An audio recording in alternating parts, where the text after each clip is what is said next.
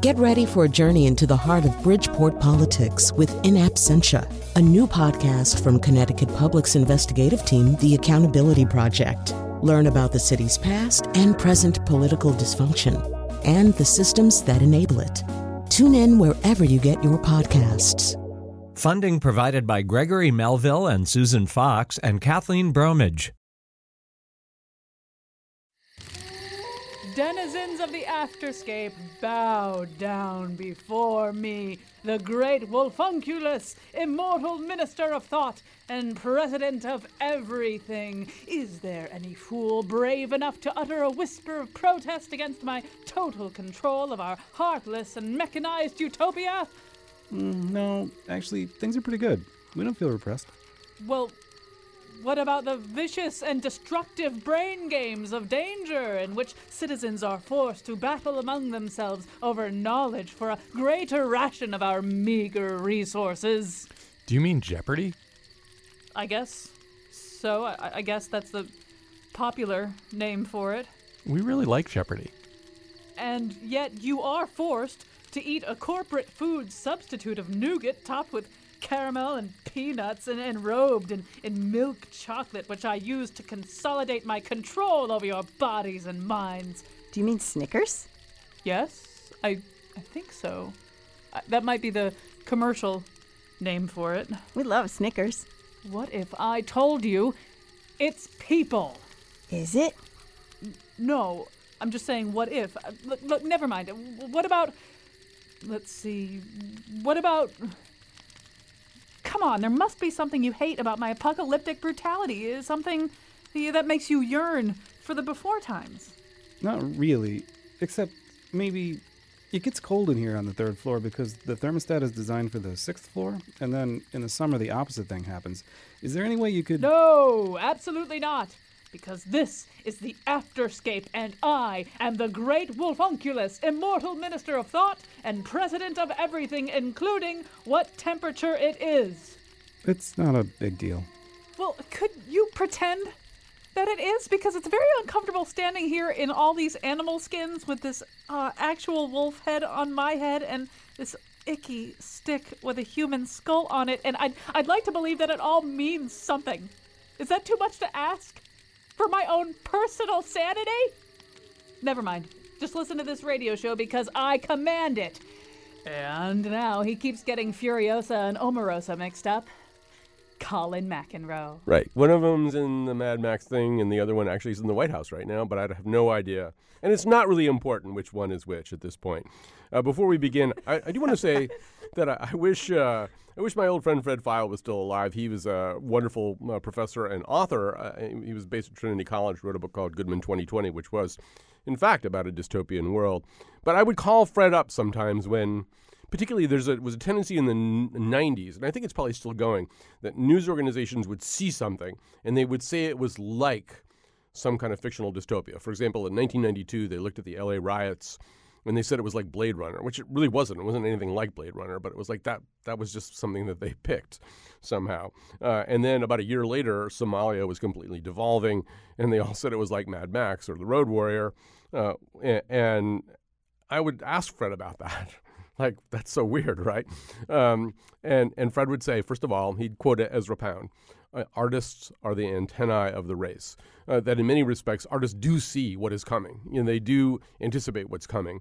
Uh, people don't always pay attention to them. Uh, but one thing I think you're, you're going to see in this show today is the remarkable capacity that visionary writers and thinkers and imaginers um, have for seeing things that are really coming and maybe sort of with us now. Um, but I do. I do have a caution. Am I getting glib about that? Because you know, when all those uh, journalists were saying that Somalia was like Mad Max, well, that's kind of trivializing Somalia, and, and it's also getting us out of the whole question of whether we caused any of that. Um, as as James Hanley said at the time, it's kind of the final insult, having you know exploited this area, engaged in all kinds of Cold War uh, proxy games there, to say, wow, it's kind of like a Mad Max movie now. Um, so we're going to try to avoid that kind of glibness, but. Uh, months and months ago, before Donald Trump was president, one of our guests in the studio right now, Julia Pistell, um, who is a uh, host of the Literary Disco podcast, in addition to many other things, um, said that we should do a show about what presumably future, presumably fictive dystopia we're actually living in right now, or what comes closest to us to it. And we've been thinking about that for a long time. And of course, the pieces on the board moved around a little bit while we were thinking, so it got even more interesting that may be more complicated. So Julia's with us. She's also a founding member of CT Improv, as most of you probably know. Uh, Brian Slattery is with us too, arts editor of the New Haven Independent and a producer at WNHH Radio. His new book, Book Burners, comes out next week. It's kind of counterproductive to have a book named Book Burners, though, right? That's why we did it online first. Yeah, that's right, because you couldn't burn it there. That's right. That's Um, right. It's safe. So, um, and we'll, we'll have some other guests as we go along here. But the question is, you know, which dystopia is it anyway? Um, and um, I guess maybe one thing that we need to do, and Brian, I'm going to have um, you start off because you, you've kind of done a little taxonomy for us. But do, do, before we even do the taxonomy, do we have a? I'll ask both of you this question. Actually, I'll start with you, Julia, since you got us started down this road. Do you have a working definition for dystopia? Like, for example, is Cormac McCarthy's The Road a dystopia, or is there not enough opia there, uh, you know, to even work with? Yeah, I mean, I, I, it's a really interesting question because dystopia and science fiction really have bled together in our culture. And what I basically use to think about it is, you know, a writer who's really trying to predict a future based on our current reality. Um, and often, like, as you say, an antenna or a warning.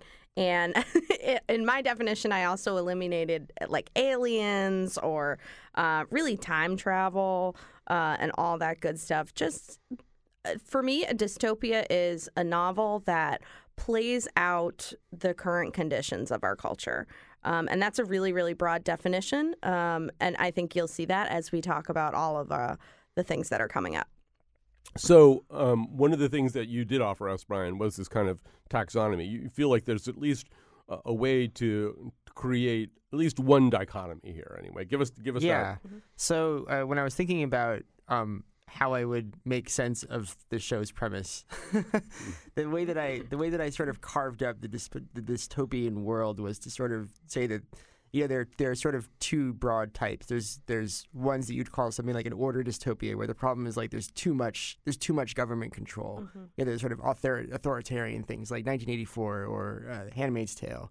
And on the other side is the dystopias where everything is just kind of falling apart. You know, they're sort of like chaotic dystopias, you know, um, which I, I'm, I'm sure we're going to get to her because I insist, but like Octavia Butler is one of them where she's really good at describing things sort of like falling apart and what you're supposed to do about that. It's not the problem isn't government overreach. The problem is that there isn't enough of it. There isn't enough order. There isn't enough control. And uh, I do think, Julia, that if we look at those um, those falling apart scenarios, mm-hmm. there's quite a bit of classification work or or creation of continuum that you can do there, because obviously, well, like the road is the far extreme of this. It's not like they could tweak that scenario a little bit and things would maybe start to come back together a little bit. You know, I mean, Right. and that's true of a lot of them. And then, but I mean, Brian pointed us at Children of Men, which is also pretty bad. It looks like the human race is probably going to go extinct. But mm-hmm. there's a little bit more recognizable, like there's one government left and stuff. Yeah. And I think it, you know, what's really important, and I think all dystopian novels hit this in some way, but another big distinction is is the problem the government or is the problem ordinary man? Is the problem somewhere s- deep in the culture, in the population? And that is that is I think where it gets really relevant to today is we have to ask ourselves, you know, as we kind of reflect on each of these books, uh, or movies, as the case may be, you know, are we pointing at a government that we're unhappy with? Are we pointing at human behavior that we're unhappy with? That that's what makes it really cool and interesting. And I think what makes it um, a fact that none of these is completely right, except maybe, of course, Octavia Butler, who is a genius. All right. We're going to keep so circling back to Octavia Butler. who, Uh, I'm prepared to join in with that too. Um, just uh, to help you refresh your memory, so uh, um, Children of Men is based on a novel by P.D. James. Uh, uh, the director is his name Alfonso Cuarón. Yeah. uh, directed this. Uh, it has Clive Butler and, and Julianne Moore. It does look like the the human race, for whatever reason, can no longer reproduce uh, and most of the governments have fallen apart. And you get the feeling that there's been some kind of ecological, biological catastrophe, although I think it's not entirely clear what it is. Let's, we'll hear just a little bit from that movie.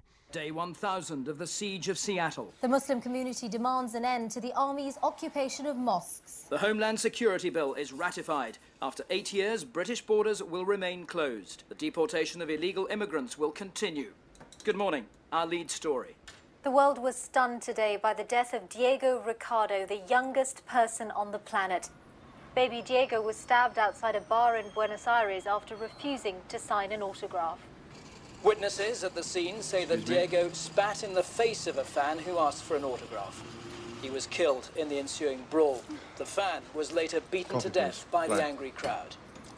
Born in 2009, the son of Marcelo and Silvia Ricardo, a working class couple from Mendoza, he struggled all his life with the celebrity status thrust upon him as the world's youngest person.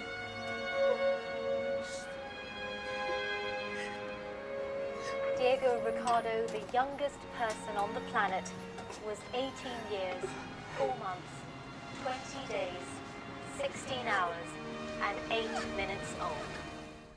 So, armies occupying mosques, deportation of illegal immigrants. Julia, I don't really recognize anything there. so And just generalized sobbing in the background. Right. that, that really rings true. well, it's. I think. I think one of the things, Brian, that is, and l- actually, let's talk about Oc- Octavia Butler for just a second because you got me interested in in her uh, parables uh, novels, and so it, her these uh, novels. Uh, I've just started reading the parable of the sower. Yeah. Uh, and then the next one is the parable of the, the talents. Of the talents. Okay. Yeah. Um, there's sort of an interesting combination of the t- two genres we're talking about in a way, in Yes. the sense that there has been some kind of horrible ecological catastrophe that sounds an awful lot like global warming. Um, these the first book was written in 1993. Once again, artists are the antennae of the race. An awful lot of these writers were writing speculative fiction about global warming and climate-related catastrophes before the political community really engaged with this question. So there's been a horrible catastrophe. There's been a real breakdown of civilization, but not a total breakdown of civilization. Right. And, and as a result, there are these presidencies, you know, that can still occur and have quite an impact on the way people live. Yeah, right. I mean the the thing that's so compelling about Octavia Butler's scenario is that she doesn't it's not like it's not Mad Max. It's not it's not the Road Warrior. It's this kind of like it's it's more like sort of like your your you know the, the government is there but it's just sort of ineffectual. And if, if you know if, if on a local level if people um, want to assert their authority over other people locally they can. So that there's this there's a sense of the United States is more like you know this this this kind of very very loose federation of you know quasi lawless places where if people want some semblance of order they have to make it for themselves and you know that's that that is one of the you know coolest concepts that's driving both of those books is how people create those orders and who is who is included in the order and who is left out of it you know Yeah, and I think you know it has to be said. I had not. Um, I'm. I like Octavia Butler a lot, um, but I hadn't read these uh, books until very recently. And as I was kind of asking around about the show, it just it kept coming up, um, mostly because of a character named Jarrett who's Right. elected president. I actually brought that. it with me. I'm going to read it to you. I'm just not going to draw any direct comparisons. You can just listen. Uh, now we have another group that uses crosses and slaughters people. Jarrett's people could could be behind it. Jarrett is, insists on being a throwback to some earlier, simpler time. Now does not suit him. Religious tolerance does not suit him. The current state of the country does not suit him. He wants to take us all back to some magical time when everyone believed in the same God, et cetera, et cetera. It literally says Jarrett wants us to make America great again. Uh, and then skipping a bit, This it's- book, once again, written in the 1990s. Yes, exactly. And then uh, there's uh, a lot of violence in the society. And then it says Jarrett condemns the burnings, but does so in such mild language that his people are free to hear what they want to hear. It is so eer- eerily prescient. yeah. Oh my God. It is. It's mind blowing. I mean, it's a book that you're reading in the voice of a 15 year old girl, and you have to put it aside because of how shockingly right on it is. And so, the, by the way, uh, now we really got your attention here. So this is Octavia Butler. There's really two books: Parable of the Sower and then Parable of the Talents. Start with Parable of the Sower, um, and All right, so I would say, you know, so Brian set up that really nice dichotomy for, us- uh, for us. There, there are dystopias of, of control and then dystopias of chaos.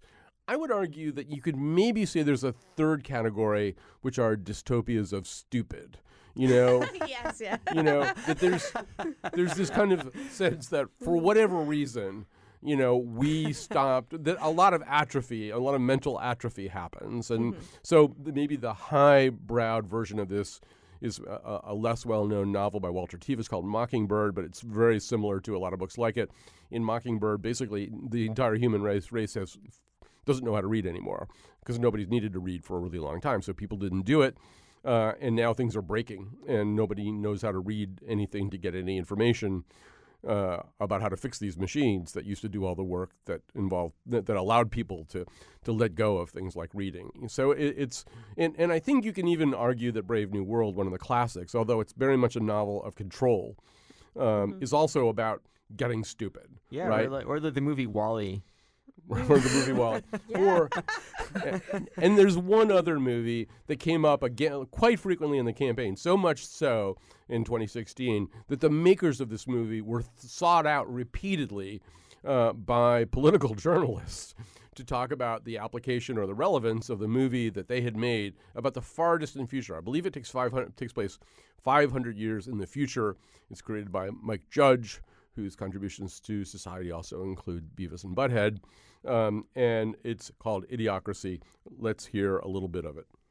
For the last time, I'm pretty sure what's killing the crops is this Brawndo stuff. The Brawndo's got what plants crave. It's got electrolytes. So wait a minute. What you're saying is that you want us to put water on the crops. Yes. Water. Like out the toilet? Well, I mean, it doesn't have to be out of the toilet, but but yeah, that's the idea. But Brawndo's got what plants crave. It's got electrolytes. Okay, look. The plants aren't growing, so I'm pretty sure that the Brawndo's not working. Now, I'm no botanist, but I do know that if you put water on plants, they grow. Well, I've never seen no plants grow out of no toilet. Hey, that's good. You sure you ain't the smartest guy in the world? Yeah. Okay, look, y- you want to solve this problem. I want to get my pardon, so why don't we just try it, okay? And not worry about what plants crave. Brawndo's got what plants crave. Yeah, it's got electrolytes. What are electrolytes? Do you even know? It's what they used to make Brawndo. Yeah, but why did they use them to make Brawndo? Because Brawndo's got electrolytes. All right, so. oh my God. By the way, uh, pl- applaud us to our producer Jonathan McNicol, who had to f- who had to locate a section of that movie that does not contain the S word like every other word. You know, that, that- it, it really was not an easy thing to do. Um, and so, and that movie has kind of a complicated politics to it because it really, when you actually look at the underlying plot theme, there's something kind of offensively eugenics oriented about it. But Classist a little and bit. classist, and yeah, it's pretty pretty horrible. but I mean, Brian, that idea anyway that that that's another dystopia, right? Everybody Sure. just agrees to stop thinking. Yeah, yeah. I mean, it's it's there, but I think that it's. I mean, I, I, we don't need to like argue about the taxonomy all that much, right? But it is. I mean, there, there there's definitely. Uh, I, uh, okay, the reason that I'm sort of resisting uh, going too far in this direction is because I sort of dislike it when when you know a, a theory assumes that people are stupid, you know, which I don't think they are generally speaking. Mhm. Um, but it, it does get at a certain amount of you know how you get your information and how much you trust the information you get, which is a huge part of what's going on right now and a huge part of a lot of dystopian fiction. hmm Yeah, I think that, you know, a big theme in the dystopias that I have listed here, Fahrenheit 451 is probably one a lot of people have heard, Hunger Games, Brave New World, Infinite Jest, and so many more, um, is entertainment. Uh, The question is, are we entertaining ourselves to a degree that we don't care about anything outside of our own minute to minute experience? Um, and it's funny that that is really hard and it's hard to confront because you know there's this question like how much are you just being a luddite i mean there's things like for example in fahrenheit 451 there's this in the novel absolutely abhorrent concept that you would like have people over to your house and all like watch tv together and participate in the like basically do a play reading along with the tv and that is something that people would find super cool in this time and is treated with absolute disgust. I mean, obviously, the advent of television was a shocking uh, thing to a lot of these writers. Um, but then there's other, I think, more complicated criticisms of entertainment. Um, for example, in Infinite Jest, uh, the core uh, concept is that there's this video called The Entertainment, which is so good. It's also called Infinite Jest. Uh, it's so good that when you see it, you lose the will to do anything else except watch it. And then that is a weapon of mass destruction. It's a terrorist weapon because it causes people to totally disengage from their cultures and their families and their societies. And I do think there is something that is a great um, warning light. Uh, to us, it's like, are we entertaining ourselves so much that we don't care anymore um, about anything? Well, I mean, at that level, this is something, Brian, that these writers have been able to anticipate very well. I mean, Octavia Butler uh, has already sort of seized the virtual reality stuff that's going to come, as a lot of writers did way before this became Mm. accessible. Although there were a lot of prototypes of those things kicking around then. But even even Huxley at Brave New World, it's really weird because this weekend I heard for the first time. I didn't. I guess I heard it on Wait Wait Don't Tell Me, which isn't really the most authoritative news source. But there are these. There is like a new feature to certain smartphones where you can kiss somebody else. There's like a rubber pad that you kiss on, and then the person who's you know, like a continent away has a rubber pad. And no, I'm not. I- Is there anybody? Did anybody else hear this? I'm not making it. I'm not hallucinating. There's that that person, there, and then you start get there. The whole thing is all texturized so that you can experience kissing each other, although you're.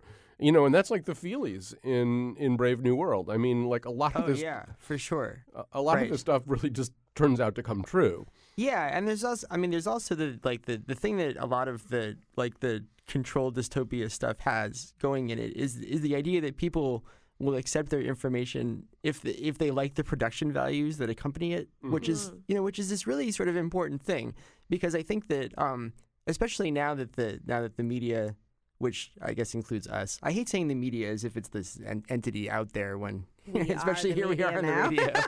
but but there there is there's something to be said for it. Like there, it, it's weird, for example, that that people really do like their news to have theme music, you know, Mm. accompanying it. Yeah, there's there's got to be these these kind of like Hollywood style things, you know, as we report from you know the war in Africa or your human interest story, and uh, you know it. It's it's reasonable to ask like why we want that and why Yeah, we need it. You know? Certainly, uh, coverage of both Gulf wars, both Iraq invasions, were accompanied by these packages uh, Totally. of very highly specialized, militaristic, but also kind of NFL type music.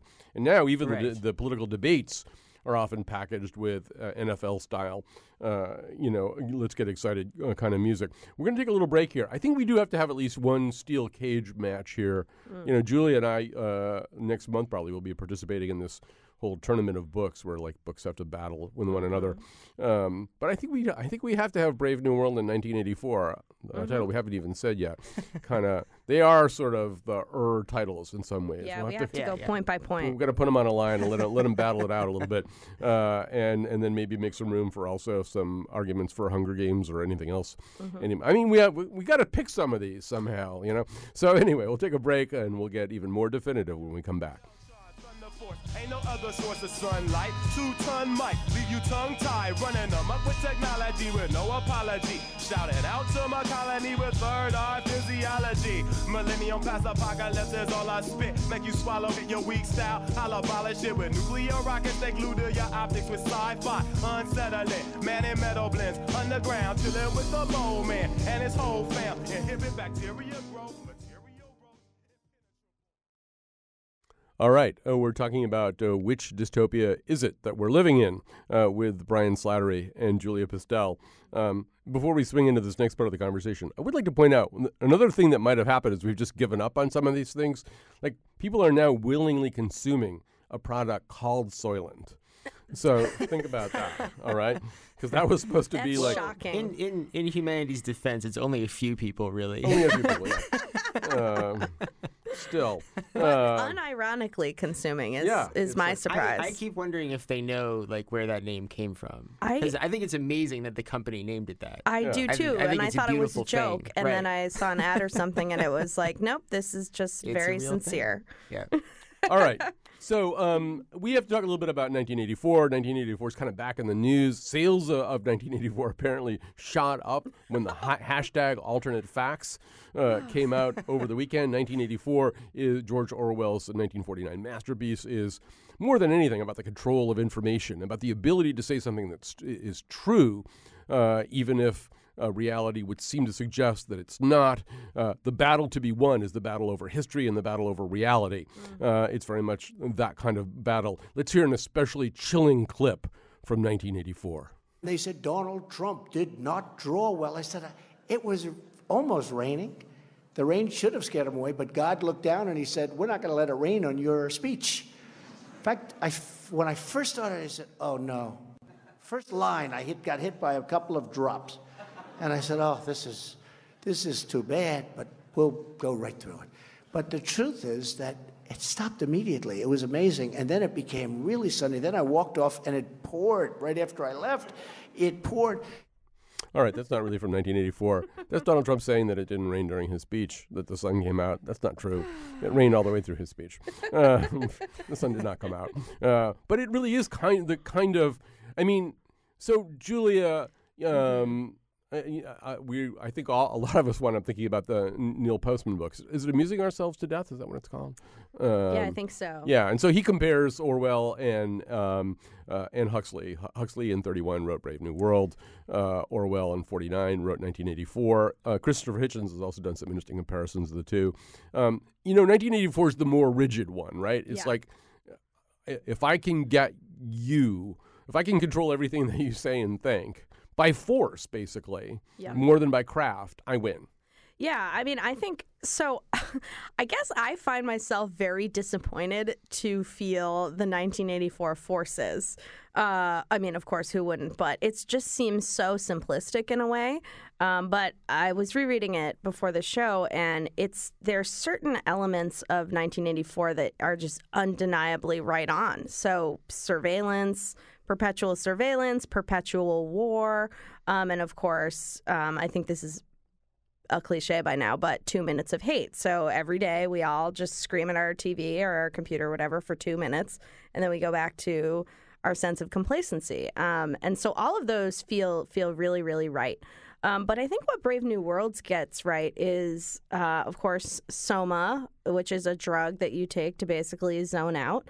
Um, and on a deeper level, Brave New World de- deals really well with race and the idea of the noble savage and like propping people up as celebrities um, in a way that 1984 just doesn't really deal with as well.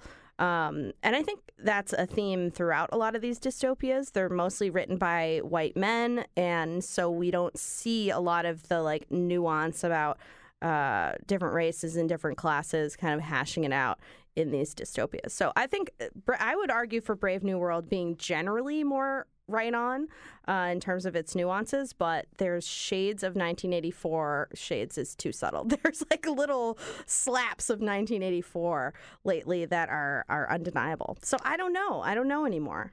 So, Brian Slattery, you've got a book coming out with book burning right in the title.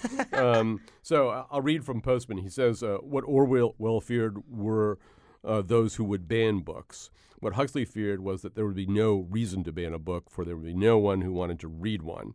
And, and, and Hitchens wrote that Orwell seemed to strain credulity because he posited a regime that would go to any lengths to own and possess history, to rewrite and construct it, and to inculcate it by means of coercion. Whereas Huxley rightly foresaw that any such regime could break because it could not bend. Um, mm. So I don't know. Uh, react to that a little bit. I don't know anything about the book that you've got coming out, but you know the title. the title suggests that it's on point. um, I mean, the thing that I keep thinking about. I mean, I keep I keep thinking about 1984 mostly because of the newspeak stuff. You know, the way that mm. the way that they mm-hmm. they sort of ingeniously make the language. And this is this is a place where it kind of dovetails with Brave New World, right? Where it's just like you shape the way people think so that they so that they're more compliant. And you know the the thing that I wish right now is that George Orwell was one of the correspondents, you know, for a major paper at those press conferences, because mm. I feel like he would be so well equipped to, you know, to see through it quickly and to to ask the questions that are at the very least sort of embarrassing. or difficult to answer, but also kind of taking the speech on its own terms, which is the some which is something that you know you, you don't see the, the the press corps hasn't quite figured out what to do with. with the I, I'm trying I'm struggling to find the word because it's not information, but the, the stuff that's coming out of the administration right now. But it, but it is. I mean, Winston Smith's job in 1984, Julia, is to rewrite news clips, o- old news clips, right? So that everything will kind of conform, everything will, um, the the storyline will will cohere uh, perfectly, and and that I, I think you know even if it's not exactly our pleasant present reality, it's kind of what people are fighting about a little bit. Yeah. Uh, the question is I mean, uh, I think one thing that most dystopias don't get exactly right is like the amount that the culture and the media is willing to like contribute in terms of content. I mean, a lot of these dystopias present the culture as, you know, people just constantly receiving information, but where we are now is everybody's just including myself, vomiting their own take, their own hot take, their own perspective. And of course, every single time we do that, we are crafting or recrafting a narrative of what our culture is and where it's going. So so yeah, I mean, of course, we're all rewriting history every day and we're all arguing over which version is the correct version. That is we are all Winston now. Um, trying to speak truth to some power, but the power isn't Trump or his administration. It is what is history? What is the America that should be great again or was never great? I mean, we're all, as a citizenry, grappling with that question all the time. But really, if if if you can lose a battle about whether it was raining or sunny on a particular occasion, then really you you really have lost some fundamental, you know, pieces on the chessboard. Yeah, Uh, and I mean, I think that's um, uh, that's where this gets really surreal and kind of fun to do this show. Is I didn't even know most of these things were up for debate. You know, the idea that any fact is now your opinion. Every piece is an opinion piece, whether or not it's the weather report or something else. I mean, what's, uh. yeah, what, like what's surprising is the idea that the administration would want that to be up for debate. Sure. right. This idea of like what the weather was like doesn't Yeah. seem like something you'd even like be interested in arguing about. Well, it could be a, You know. a trial balloon, a trial weather balloon. Like, can, Yeah. can we get away with I this? suppose, Um, l- okay, let me make everybody uncomfortable because I think it's important to do that. And Jonathan McNicol uh, has made a really uh, great point as we were getting ready for this, which is that. So uh, I think as good public radio liberals, we tend to look at all this stuff and say, well, that's the authoritarian oppression that comes from autocratic, you know, crypto-fascist governments. You know, that's what a lot of these dystopias are about. Uh, it's they're also about uh, how people didn't heed warnings about climate change and horrible things happen, and, and that's all very true. Uh, but it's possible once in a while to find something that maybe uh, we'll, we would be a little less comfortable with. So, 1984, one of the famous phrases to come out of it is thought crimes. Um, one of the things that we're pretty comfortable with is the notion of a hate crime that um, your charges could be intensified. You could face, you know, instead of a high misdemeanor, a low felony, if we know what's in your head, uh, if we know what you're thinking about or what motivates you. So I don't know, Brian. You were at least nodding over there. Is there anything mildly Orwellian about that idea? Oh, I, I, I think so. I mean, I, I, I actually, you know, when with with all of the sort of uh, you know hand wringing in the journalistic community about whether you're allowed to call what what Trump is doing lying, Mhm. right? That's it's the same idea. It's about it's about presuming that you know what's in his head. Mhm. And I, I am one of those people who don't. I, I think that like the word lie is a very very difficult word to use. Like unless you have him somewhere on record saying like, yes, I'm going to lie about this. Because otherwise, you're making an amazing assumption about Mhm. about what's going on inside someone's brain. And I mean, you're making the amazing assumption that he knows what the truth is, for for starters. Uh, yeah, yeah. I mean, like, it, it, I, I think that that sort of thing is really important, and per, perhaps I'm more comfortable with this because I don't, I don't think of myself as entirely liberal. But the, but I do think that there's such a thing as overreach into the, you know, I, I don't like it when people reach into other people's heads and tell them what they're thinking. Mm. You know? Yeah, and it gets at, with Trump in particular, it gets to a really frightening question that I've seen sort of floated as is he mentally unstable or is this some kind of evil Orwellian, you know, manipulation? And when you guess what someone's intentions are, you're choosing one of those sides, Mhm. um, which is is super interesting. Okay, I want to before we run out of time. So we've talked. I mean, some of the big players here. I mean, I think we've mentioned them, and certainly classically, it really is Brave New World against 1984. Um, uh, we've mentioned some of the other players. We haven't said that much about Hunger Games, and and I confess I've never read the Hunger Games books. Uh, and I watch the movies, and I think they're kind of boring. But um, um, but Julia, Zing. well, no, I mean, it just no. I really see that as my own failing, and I'm I'm just not. I'm not the target demo for the Hunger Games. Let's be honest. So, but I know that people who like smart people read these books and get a lot out of them, and and a number of people who sort of contributed to the show, including our producer Josh Nalven, really thought. You know, I I think Hunger Games might be his top choice, and he's got an interesting argue, argument for it. But, but Julia, I feel like Yeah. I, I know somehow that you are a student of the Hunger Games. Yeah, I've read them. I've seen the movies. And, you know, any good dystopian or sci fi novel, it's really the premise that makes or breaks it. Um, every single one of these books is about a, a soldier who's a free thinker who breaks through the system. Um, but the Hunger Games' system is really powerful, uh, powerfully right on. So the idea behind the Hunger Games is that there's a ruling class, like the one percent. Um, they're not authoritarian; they're just fancy people, and they are fed and uh, supplied everything they need by all these other districts. Um, and once a year, uh, there's a gladiator-style tournament uh, to kind of enter both simultaneously entertain everybody and also keep everybody in line. Um, and what's great about the Hunger Games that makes it feel so right is the class distinctions. It's saying, look, we're all separated, we're all in our own little pools.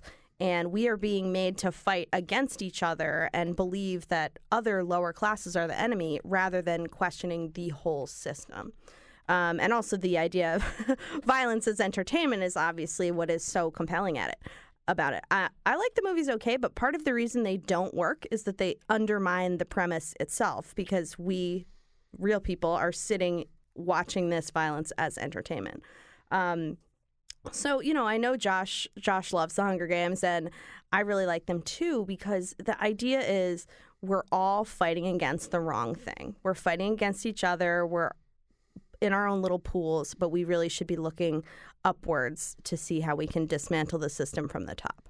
And I will say, part of the reason that Hunger Games and Octavia Butler's uh, novels are really interesting is that um, these are the only two on my list that are written by women. As I mentioned before, we really have this idea of dystopian literature as something created by men and mostly white men, which is completely amazing because why wouldn't we believe the stories of the people who are at the bottom, who are already living in some kind of oppressive scenario? Well, There's a Handmaid's Tale also, right? Yeah, right? absolutely, yeah. Yeah. And actually, But- she's got but- also. But you're, you're totally right. There's Yeah. there's a there's a there's a real imbalance there for sure. Yeah, and Margaret's also got all those Oryx and Crake Yeah. things and stuff like that yeah. too. So, Yeah, yeah. Um, but yeah, you're absolutely. I mean, that's tomorrow's show, by the way. We're going to do a show about why white people feel. Uh, some white people feel that they've been oppressed and disenfranchised and need a champion to lead them back to greatness. Great. I will Um, listen. Yeah, I'm sure you will. um, so yeah, I mean, you know, we have to go to break here pretty soon, Brian. But you know, as Julia's talking, uh, I was reading the notes, and, and Josh, uh, who isn't the producer of this particular episode, but one of our producers, um, he was citing the Hunger Games because of that kind of divide and conquer uh, mentality. He also compared it to the Morlocks and the Eloi and the Time Machine, Mhm. and I started thinking either like Julia, I think just implied that the way that you react, react to this question, which dystopia are we actually living in, it may depend on how entertaining you find certain dystopias that you've watched or read, or it may be kind of a Rorschach blot, blot for how you see. so- I was thinking maybe Josh actually sees society as this particular way, and he wouldn't be wrong if he did. But but maybe one of the ways that one of the reasons we react the way we do has to do with how we read our circumstances, which may be different from person to person. Yeah, no, I think so. I mean, in in in my particular case, the I mean, with without going on and on about it, the, like my abiding interest in dystopian fiction is like totally hand in hand with my abiding interest in just like public policy and global affairs and all of that sort of thing. And I do find it. I, I don't I don't think of dystopian fiction as entertaining so much as like helpful. You know, Mhm. I in fact I kind of have this litmus test is like the worse it makes me feel, the more value I need to get out of it. Like I don't mind feeling bad as long as there's a payoff at the end. But if I feel bad and then there's no payoff, I feel I just feel really bad and I tend to hate the thing that I just watched or read or whatever it was. Oh, we're getting a lot of uh, tweets and things like that on the social medias. Jan Davis wants to know when we're getting to the Postman and Water World. It is interesting. Speak, speaking of white men, like the whitest white man in the world is Kevin Costner, you know, and there he is at the helm of two different uh, levels of dystopia with two different dew points, really. Um, one very wet, one very dry. Uh, okay, we have to take a break. We're going to come back and uh, we're going to be uh, joined by someone who is an expert on how to survive each and every one of these fictional dystopias.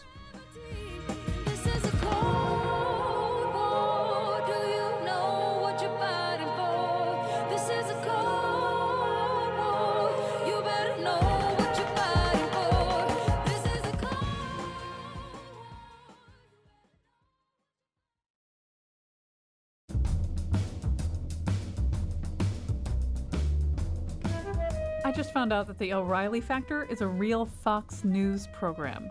Every time it came on, I thought I was just catching the same little part of the Hunger Games. Today's show was produced by Jonathan McPants and me, Chion Wolf. Also appearing in the intro were Pants, Betsy Kaplan, and Patrick Skahill. Our intern was Winston Fisher. The part of Bill Curry was played by Stanley Tucci. Find all of our episodes at wnpr.org slash Colin. On tomorrow's show, white people make a comeback, apparently. And now, back to Colin. All right, we will explain that show more tomorrow. It's not as alarming. I mean, our take on it is pretty much probably what your take on it is. Uh, all right, you know, s- speaking of all that, though, you know, as as the campaign raged on in, in 2016, um, well, let me go back to Fred Pfeil for two seconds. Fred Pfeil, this uh, terrific uh, writer and thinker uh, who, who died many years ago, but was a friend of mine. And one of the things that he would talk about is end of the world fun for you and me. That you know, the the truth is, we kind of like brutal apocalyptic scenarios. That's why we. That's why there's so much culture produced that is them. That there's something about it that we like. That like basically, I think there's this notion that all the people that we don't like are going to die, and we're going to live through it.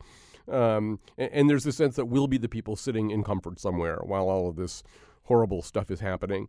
And you know, a couple of times during the campaign, particularly Steve Bannon. Breitbart guy and counselor to Donald Trump. Uh, you know, there were quotes that, from him that would surface about, you know, yeah, maybe we just need to burn it all down, you know, and start all over. There, were those kinds of quotes. And, and once again, I think when people say that, they think that they won't be the ones getting burned. Uh, but I don't think that's necessarily the case. And one of the questions is, um, how do, how do you avoid being one of those people who goes up in the in the uh, in the conflagration. Uh, so joining us is Stassa Edwards, uh, who writes for a number of outlets, including Jezebel, where she published a piece called A Fictional Guide to Surviving at the End of the World. Uh, before we bring her into the conversation, I want to remind you that here in studio with me are Julia Pistell, host of the Literary Disco podcast and a contributor to Book Riot, Brian Slattery, arts editor for the New Haven Independent, producer at WNHH Radio, author of many books, and he has a new book, Book Burners, coming out next week.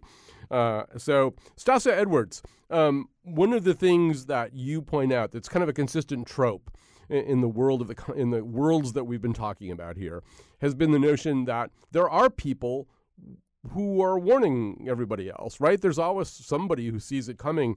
Uh, we've been talking a lot about Octavia Butler. I mean, the whole point uh, of her character in these parables novels is that she keeps saying, well, no, you should have a plan. There's something going wrong here. So tell us a little bit more about that idea. Yeah, sure. I mean, I think that part of um, the dystopia in fiction is that it does really ascribe to the idea, um, this kind of biblical idea that the end of the world is coming and that it exists in the institutions that we have already built and surrounded ourselves with, and we have already kind of constructed that architecture, and that we need to look closely at them um, to criticize them and scrutinize them to understand that we are kind of the masters of our own eventual destruction. And you see that play out in many ways, be it uh, a nuclear apocalypse or coercive reproduction or um, just um, uh, totalitarian governments that we've already kind of planted the seeds of the end. So, um, you know, we certainly, towards the end of the show, would like to give people some very helpful tips on how not to be the people who get sucked underneath. Uh, what have you got for us? Well, I think um, there's, you know, if you look at the history, you know, being one of the people that's sucked underneath is kind of inevitable. Um, but there are kind of rare fighters that kind of exist at the end of the world. And if you look at kind of recent trends, especially in the literature, you see that uh, the apocalypse, in a kind of strange way, that women will be kind of survivors of the apocalypse in part because I think a lot of these writers are positing that women already live so close to that edge that we are perhaps better prepared to survive the end of the world. And of course, teens will be uh, very great and live through uh, the end of the world as well. So get yourself a teen uh, if you can. So, as a 62 year old white man, I'm just fodder, really. I mean, I'll be among the first to go. I You're think. an extra. Yeah. And I mean, Julia, I think some of this is because, as we've been alluding to, although not a lot of this fiction has typically been produced by women, more and more is, right? Yeah, I mean, I'm I'm absolutely positive there's a million uh, writers who are women or people of color who haven't broken through to the mainstream. Um, but yeah, I think that you know science fiction in general has uh, been thought of as a male genre in a lot of in a lot of ways. So so yeah, of course. I mean, I think what's really interesting that we haven't talked about at all yet, but Stassa just uh, mentioned, is teens. Uh, teenagers have like this endless appetite for dystopias and the idea that they could be the hero um, who thinks for themselves. And I think even though it's uh, there's so much, there's an absolute glut of these books, and a lot of them are terrible. Uh, it is great to be planting the seeds of resistance in in our youth. So I think it's a great trend. It, it's really exciting and fun for teens to think I will maintain my independence no matter what. Well, Stassa, is that also because teens are still in the process of crafting their identities? They're not stuck in some hideous dead end existence the way I am. So, you know, they can actually pick some things that they, they could be and do. Right, exactly. I mean, the teens are already kind of in this liminal space, especially teen girls, you know, perched on the edge of adulthood. But one of the primary things I think, especially in young adult dystopias, is that it's never, it's teens are the only ones that can truly see that this is a dystopia, where the adults all around them believe that they have constructed this utopia instead. And we see that playing out in the Hunger Games, but also the Divergent series, right? That it's only these teenage girls that have the insight that they aren't, um, they haven't been uh, reduced by the system yet and can see individuality as a value and a goal in the system that adults are telling them otherwise is ideal and harmonic. You know, Brian, you know, I- I wonder too how how um, necessary the notion of survival is to make this kind of genre or fiction sustainable. I mean, Children of Children of Men and Cormac McCarthy's The Road, th- those are. I mean, there just aren't any good outcomes. You know, nobody's really going to figure this out. I don't think. You know, maybe Children of Men has a little bit more hope uh, locked in it somewhere. Um, but I mean, mostly, I think we read these things and enjoy these things because we project ourselves into the world of survivors, not the victims. Yeah, I mean, I, I think so. I mean, you, you can't have a story in which your main character dies quickly, you know, a quick and a quick and painful death, and then whatever whatever happens happens, for sure. Um, but but I. I, I also think that like there it, it, it depends on the it depends on the dystopia right I mean there are there are people who who survive them through their you know through their wits and there are people who are on the who survive them because they're you know it's one of those like dystopia for who right there's Mm. there's a Mm. utopia on the other side of it always where there's a group of people who are doing just fine and they're doing it at the expense of of everybody else you know and those people are surviving as well but Mm. that's it's not the sort of survival that anybody wants to sort of associate with usually All right, so um, Stassa, we have like just 30 seconds or so left. Do you have like one good solid tip? Like if you see uh, a dystopia or the end of the world or the breakdown of civilization coming, based on everything that you uh, absorb from the genre, what should you do? I think the best answer is probably to befriend a person who has like survival skills, Right. like a prepper. Or join a dog pack, you know, and just hope the other dogs don't notice that you're not one of them.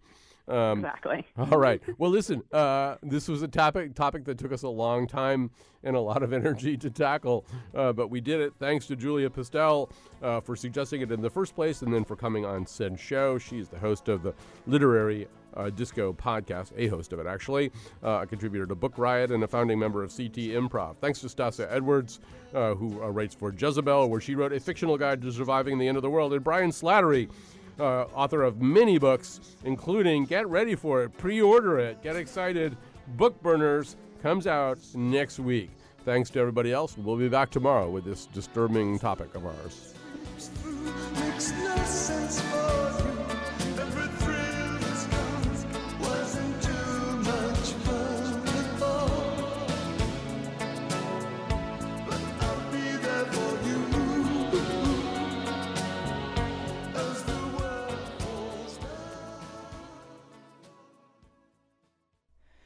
This is the way the world ends. This is the way the world ends. This is the way the world ends. Not with a bang, but a Twitter.